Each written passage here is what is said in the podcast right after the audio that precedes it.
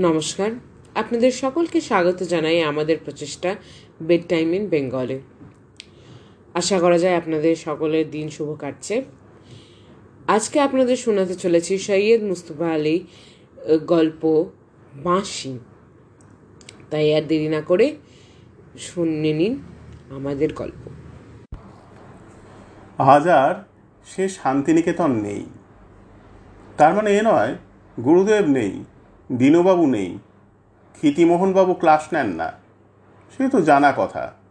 কোম্পানির রাজত্ব, মহারানীর সরকার যখন চলে গেল, তখন এরাও যে শালবিথি থেকে একদিন বিদায় নেবেন, সে তো আমাদের জানাই ছিল। কিন্তু এটা জানা ছিল না যে আশ্রমের চেহারাটিও গুরুদেব সঙ্গে করে নিয়ে যাবেন। খুলে কই?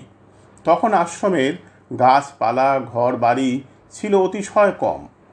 গাছের মধ্যে শালবিথি বকুলতলা, আম্রকুঞ্জ আর আমলকি শাড়ি ব্যাস, হেথা হোথা খানসাতেক ডরমিটারি, অতিথিশালা আর মন্দির। ফিরিস্তি কমপ্লিট।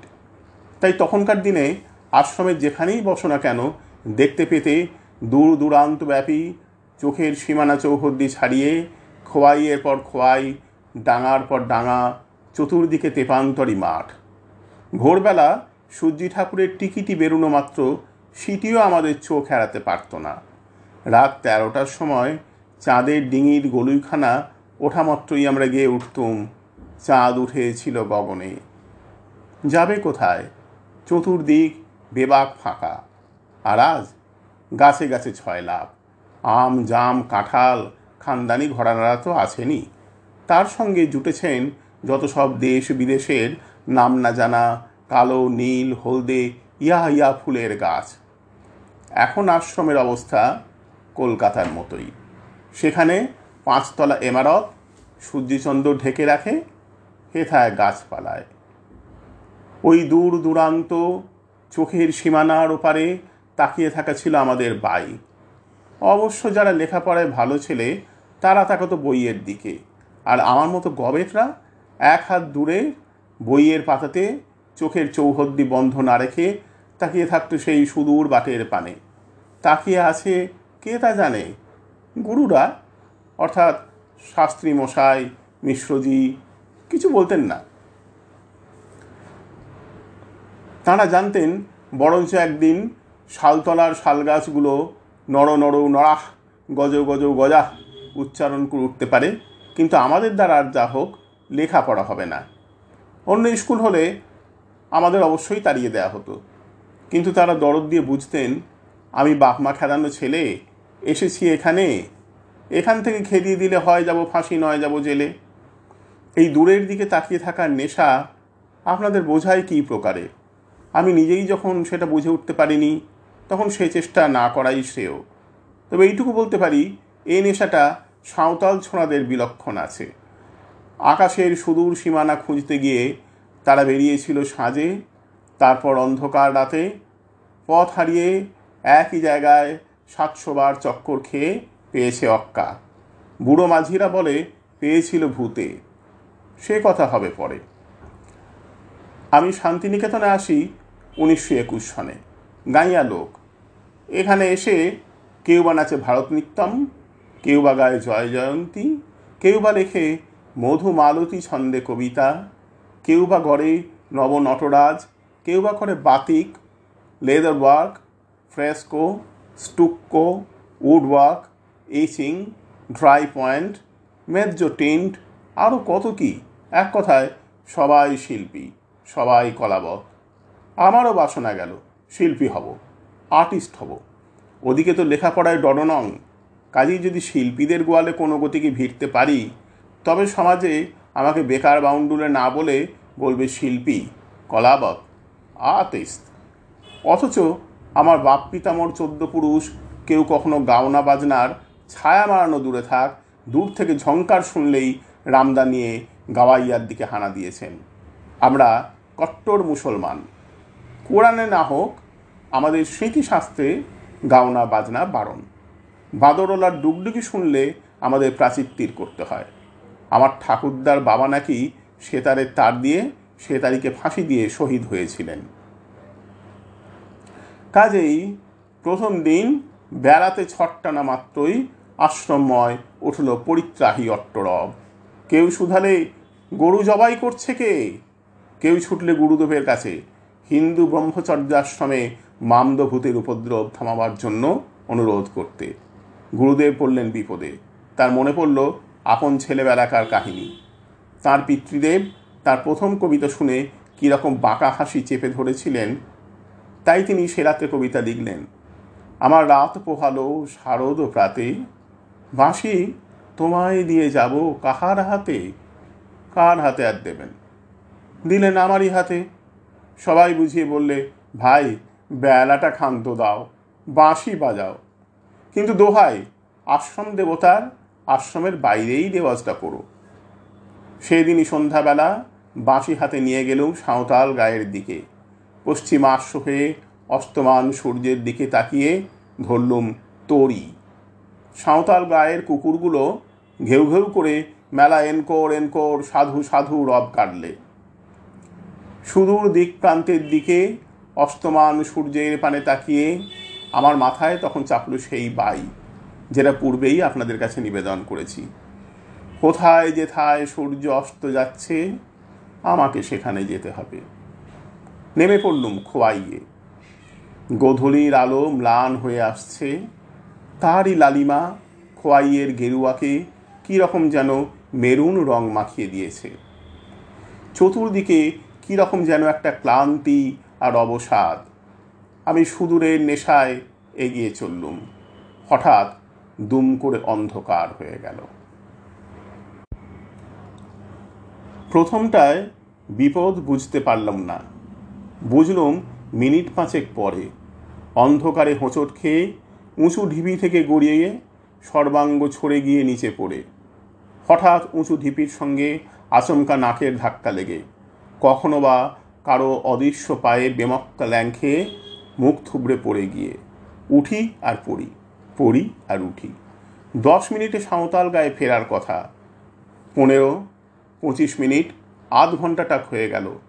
গায়ের কোনো পাত্তাই নেই। ততক্ষণে রীতিমতো ভয় পেয়ে গিয়েছি। জাহান্নামে যাক, আকাশের সীমানা ফিমানা। এখন আশ্রমের ছেলে, আশ্রম ফিরতে পারলে বাঁচি। কিন্তু কোথায় আশ্রম? কোথাও, কোথায় সাঁওতাল গ্রাম? একই জায়গায় চক্কর খাচ্ছি না কোন একদিকে এগিয়ে যাচ্ছি? তাই আল্লাহ মালুম। এমন সময় কানের কাছে শুনি, অদ্ভুত, তীক্ষ্ণ, কেমন এক আর্তরব। একটানা নয়, থেমে থেমে। কেমন যেন ফিট ফিট ফিট ভয়ে ছুট লাগাবার চেষ্টা করলুম। সেই ফিট ফিট যেন কলরব হয়ে উঠে আরও জোরে চাঁচাতে লাগল। ফিট। ইয়া আল্লাহ, ইয়া পয়গম্বর, ইয়া মৌলা আলীর মুর্শিদ, বাঁচাও বাবারা। এ কি ভূত না প্রেত না ডাইনি? হোঁচট খেয়ে পড়ে গেলুম গড় গড়িয়ে। সঙ্গে সঙ্গে সেই ভূতের শব্দ বন্ধ হয়ে গেল। ব্যাপার কি? আস্তে আস্তে ফের রওনা দিলুম। সঙ্গে সঙ্গে আবার সেই শব্দ, প্রথমে খনি আমি যত জোরে চলতে থাকি, শব্দটাও সঙ্গে সঙ্গে জোরালো হতে থাকে। প্রথমটায় আস্তে আস্তে ফিঁ ফিঁ ফিঁ, আমি যত জোরে চলতে আরম্ভ করি, শব্দটাও দ্রুততর হতে থাকে। ফিঁ ফিঁ ফিঁ, আর সে কি প্রাণঘাতী, জিগরের খুন জমানেওয়ালা শব্দ যেন কোনো কঙ্কালের নাকের ভিতর দিয়ে আসছে দীর্ঘ নিঃশ্বাস, কখনো ধীরে ধীরে আর কখনো বা দ্রুত গতিতে। একদম আমার সঙ্গে কদম কদম বাড়ায় যাচ্ছে। আমার কানের কাছে যেন সেঁটে গিয়ে লম্বা লম্বা হাতের আঙুল দিয়ে কানের পর্দাটা ছিঁড়ে দিচ্ছে। সঙ্গে সঙ্গে মনে পড়ে গেল গুরুদেবের কঙ্কাল গল্পটা। কিন্তু গুরুদেব মহর্ষির সন্তান। তিনি ভয় পাননি। বেশ জমজমাট করে খোশ গল্প করেছিলেন কঙ্কাল আর ভূতের সঙ্গে। আমি পাপি, নেমাজ, রোজা, নিত্য নিত্য কামাই দিই। সঙ্গে সঙ্গে অন্ধকার যেন আমার গলার টুটি চেপে ধরল। আমি অজ্ঞান হয়ে পড়ে গেলুম। দেখি যেন আমার চতুর্দিকে লক্ষ লক্ষ তারা ফুটে উঠছে, কিন্তু হলুদ রঙের। Pure Colman's mustard. কতক্ষণ অজ্ঞান হয়ে পড়েছিলাম বলতে পারব না। যখন হুঁশ হলো, তখন গায়ে লাগল পুবের বাতাস। তাই উল্টো দিকে চলতে আরম্ভ করলুম। ওই রকম যদি চলতে থাকি, তবে একদিন না একদিন আশ্রম, ভুবনডাঙ্গা কিংবা রেল লাইন পৌঁছবই পৌঁছবো। সঙ্গে দ্বিগুণ জোরে সেই ফিঁ, ফি ফি, কিন্তু এবারে সঙ্গে সঙ্গে একটা ঢিপিতে উঠতেই দেখি উত্তরায়ণ। তার বারান্দায় গুরুদেবের সৌম্য মূর্তি টেবিল ল্যাম্পের পাশে বসে মিশ্রজির সঙ্গে গল্প করছেন। আমি চিৎকার করে উঠলুম, ওয়া গুরুজি কি ফতে গুরুর জয়, গুরুদেবের জয়। তিনিই আমাকে বাঁচিয়েছেন। তাঁরই কৃপায় রক্ষা পেয়েছি। কিন্তু ওয়া গুরুজি কি ফতে বেরিয়েছিল? ওয়া গুরুজি কি ফত হয়ে ক্ষীণ কণ্ঠে চাপা সুরে ততক্ষণে ধরে যান ফিরে এসেছে। শব্দটা তবে কিসের ছিল? বাঁশির। আমার চলার সঙ্গে সঙ্গে বাঁশিতে হাওয়া ঢুকে ফিঁত ফিঁত করছিল। জোরে চললে হাত ঘন ঘন দোলা খেয়েছে। ফিত জোরে বেজেছে। আস্তে চললে আস্তে আস্তে। বাঁশিটা ছুঁড়ে ফেলে দিলুম। শেষবারের মতো ফিত করে কাতর আর্তনাদ ছেড়ে সে নীরব হলো। আমি কলাবধ হবার চেষ্টা আর করিনি। গুরুদেব যখন গিয়েছেন, বাঁশি, তোমায় দিয়ে যাব কাহার হাতে? তখন আমার কথা ভাবেননি। কি? কেমন লাগল? এই বাঁশির গল্প। আমার তো বেশ ভালোই লেগেছে। আশা করা যায় আপনাদেরও ভালো লেগেছে। এমনিতেও শান্তিনিকেতন, খোয়াই, সানসেট, এসব একটা গল্প থাকলে এমনিই মন ভালো হয়ে যায়। কি বলেন? এক্ষুনি শেষ করতে ইচ্ছে করছে না। তাই ভাবছি আপনাদেরকে আবুল তাবল থেকে একটা ছোট্ট কবিতা শোনাই। কবিতার নাম ট্যাঁশ গরু ট্যাঁস গরু গরু নয় আসলেতে পাখি সে। চার খুশি দেখে এসো, হারুদের আপিসে। চোখ দুটি ঢুলু ঢুলু, মুখখানা মস্ত, ফিটফাট কালো চুলে টেরিকাটা চস্ত।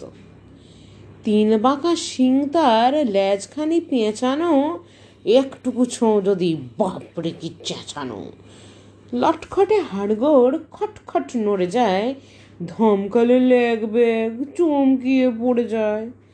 বর্ণিতে রূপগুণ, সাধ্য কি কবিতার, চেহারার কি বাহার, ওই দেখো ছবি তার ট্যাঁস গরু খাবি খায় ঠ্যাঁস দিয়ে দেওয়ালে, মাঝে মাঝে কেঁদে ফেলে, না জানি কি খেয়ালে।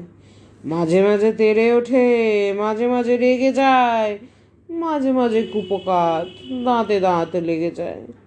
খায় না সে দানা পানি, ঘাস পাতা বিচালি। খায় না সে ছোড়া ছাতু, ময়দা কি পিঠালি। রুচি নাই আমি সেতে রুচি নাই পায়েসে। সাবানের স্যুপ আর মোমবাতি খায় সে। আর কিছু খেলে তার কাশি ওঠে খক খক। সারা গায়ে ঘিন ঘিন, ঠ্যাং কাপে ঠক ঠক। একদিন খেয়েছিল ন্যাকড়ার ফালিশে তিন মাস আধমরা শুয়েছিল বালিশে। কারও যদি শখ থাকে ট্যাঁস গরু কিনতে, সস্তায় দিতে পারি, দেখো ভেবে চিনতে হুম, কেমন লাগল? একটু ভেবে চিনতে দেখবেন, বুঝলেন? আমাদের স্টকে এখন অনেক ট্যাঁস গরু আছে। দেখবেন, এত এনআরআই এত আমাদের এখানে কলকাতাতেই ভর্তি এখন ট্যাঁস গরু। স্টকে অনেক অনেক। চাইলেই দিতে পারি দু, তিনটে। যাই হোক, এই নোটেই তাহলে আজকে শেষ করলাম আপনাদের এপিসোড ভালো থাকুন, ভালো রাখুন এবং আরও আর দেখতে থাকুন, শুনতে থাকুন। Bed time in Bengal